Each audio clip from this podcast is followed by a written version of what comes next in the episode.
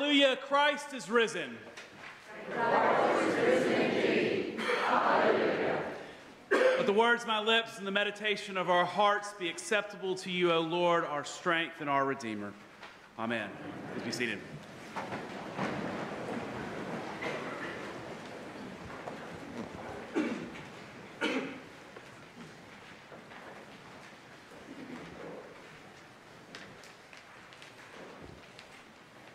What a incredible week Holy Week truly is. On Thursday, Jesus gathers with his disciples. He teaches them how to love and care and serve each other in the world. He taught them how to gather in fellowship and communion and this same ritual that we've been doing for 2,000 years ever since. And then he reminded them that he wouldn't be with them forever. The next day, he would be crucified, changing the course of all of humanity. A perfect person who cared for others, who loved, who welcomed the outcast, who fed the hungry, who gave people hope and vision for how to be faithful and to love each other he met his death at the hands of the brokenness of humanity. And then Sunday morning, Mary and Peter and some others learned the most remarkable truth to ever, to ever be shared that the tomb where Jesus was buried was empty, and God had defeated even death in raising Jesus Christ. This week, this entire week is the trajectory of our lives. Consider it. We spend our lives learning how to care for each other through Jesus' example. We learn and spend our lives trying to figure out what this means. It probably takes some of us a little longer than others. Maybe it takes all of us a lifetime. And yet we do it and we have experiences of Good Friday. We watch sin destroy the creatures of God. To be human means that we will experience suffering and we will experience our mortality. As much as we try to distance ourselves from this reality, we will come face to face with the reality of our impermanence which makes what Mary and Peter and the first disciples discovered on the first Easter Sunday such a miracle. They encountered the most traumatic death of their beloved friend, and they found life on the other side. Imagine they're exhausted. They've gone through a, a, brief period of grief and disbelief. And then they race to the tomb and they encounter it empty. And the Easter stories a gardener, a person breaking bread, a fisherman they begin to see life, to see their friends showing up, seeing the power of God to redeem all things. Thanks be to God. We live in this narrative, showing up this Sunday morning to be reminded that our quest for Christian instruction in our experience of Good Friday are not the end of the story. God continues to show up and promise us that life is on the other side of all that we experience. I was struck with, I mean, I wonder, the gospel would be written differently 2,000 years ago. Um, I get random text messages all the time from a lot of y'all. Not a surprise to most of y'all. I was struck with this text message I received on Thursday morning. It was a screenshot. One year ago on Monday, Thursday, about 20 minutes after the, the Maundy, Thursday service, one of our parishioners was texting with Jane Pounds, and she told Jane that that Thursday night she really missed seeing Jane and Sharon strip the altar, which is our tradition. And Jane's response, the screenshot that just appeared on my phone during Holy Week, it read, We loved doing it. But others needed to know what a special ritual it was. And they did very well and will lead the others. And then she said, when following up with this parishioner, that she wouldn't be around forever. And I can't get that text message out of my head.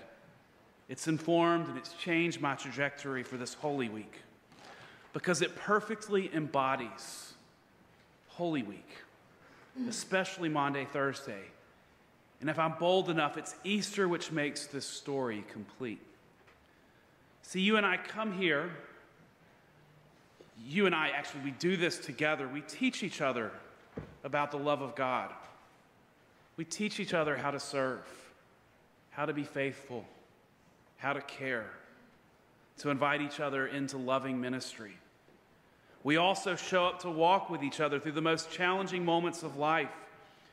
We show up at baptisms and funerals, through second, third, and 77 chances to get it right, through job loss through personal and professional struggles. And through moments of profound celebration and joy, we show up when our hearts are heavy from loss or natural tragedy or an act of horror in our world. We show up, and sometimes it feels like Good Friday.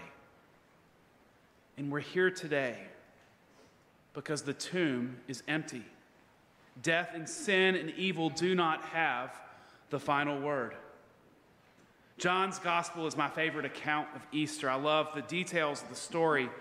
I love that, that Mary sees a stone that's missing, and Peter sees the cloth that had covered Jesus' head all rolled up in place in a place um, by itself. And Peter and his, his friend only see the leftover garments on the ground, and they rush off.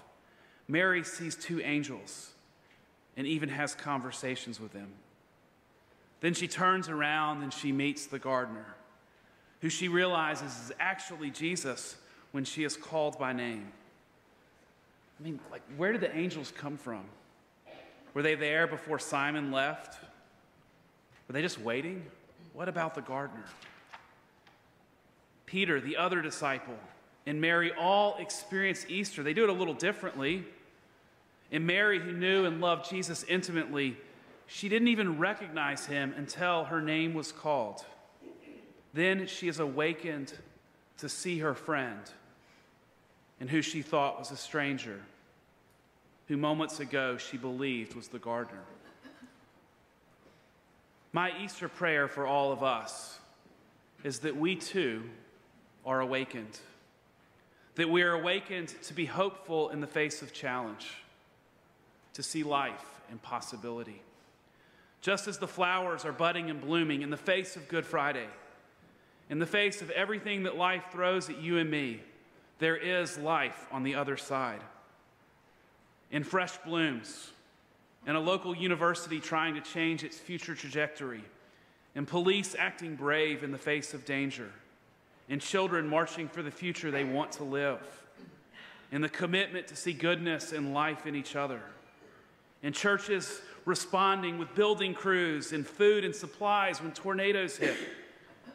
And retirees helping each other with their taxes, with nurses and doctors and ushers coming to the aid, coming to the aid of a person who is finding their health to be challenging, and counselors helping people process grief and loss and identity.